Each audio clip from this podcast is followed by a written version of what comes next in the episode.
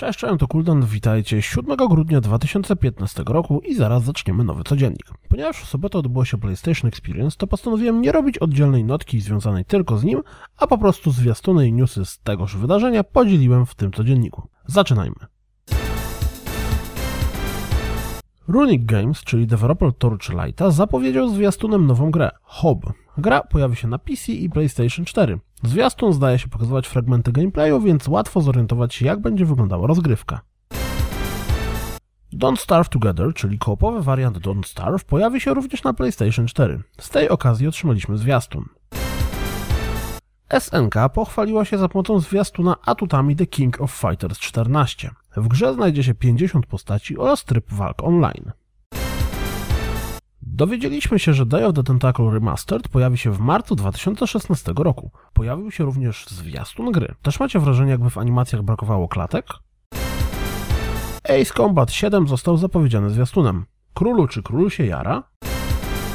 Krótkim, ale zarazem dość ładnie wyglądającym filmikiem została zapowiedziana data bety nowej części Hitmana. Na PlayStation 4 beta ruszy 12 lutego, na PC 19 lutego. Dostępna będzie dla osób, które preorderowały tytuł, ale może nie tylko.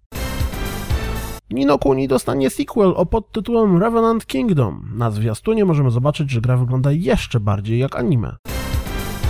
Paragon, czyli MOBA od Epic Games wyjdzie zarówno na PC, jak i na PlayStation 4. Pojawił się również jej zwiastun, czyli całkiem fajny cinematic, który nie ma nic wspólnego z grą oraz pierwszy fragment gameplayu. Zaczynając od 8 grudnia, przez 3 tygodnie w Destiny dostępne będą za darmo wyścigi za pomocą pojazdów The Sparrow. Ni-Och, czyli gra o samuraju walczącym zarówno ze zwykłymi przeciwnikami, jak i z wszelkiej maści potworusami i przy okazji przypominający mieszankę Soulsów i Onimuszy, pojawi się również na zachodzie. Możemy również zapoznać się ze zwiastunem przedstawiającym fragmenty rozgrywki.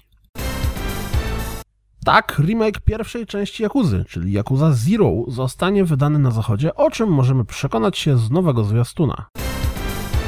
Capcom zwiastunem przedstawiło kolejną postać, która pojawi się w Street Fighter V. Fyany G, wojownika o krótkiej ksywie i długich rękawach. Dodatkowo ujawniono, jakie postacie dostępne będą w DLC. Alex, Gail, Barrock, Ibuki, Yuri i Urien.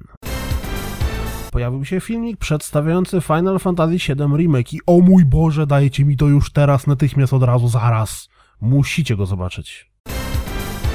Otrzymaliśmy kolejny zwiastun Uncharted 4 A Thief's End, pokazujący chyba zawiązanie historii.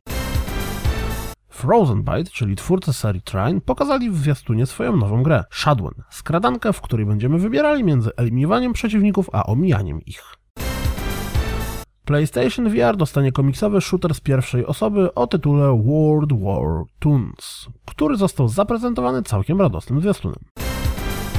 Gra o 30-metrowych robotach grających w golfa o tytule 100 Feet Robot Golf zostanie wydana na PlayStation 4. Dostanie on obsługę PlayStation VR i pojawił się jej zwiastun. 9 lutego premiera będzie miała Dying Light Enhanced Edition, czyli wersja Dying Lighta zawierająca wszystkie dodatki. Ratchet Clank, gra, pojawi się na rynku 12 kwietnia. PlayStation Store pojawiło się Nuclear Throne oraz Fat Princess Adventures. Obie gry dostępne są w ramach crossbuy między PlayStation 4 i PlayStation Vita.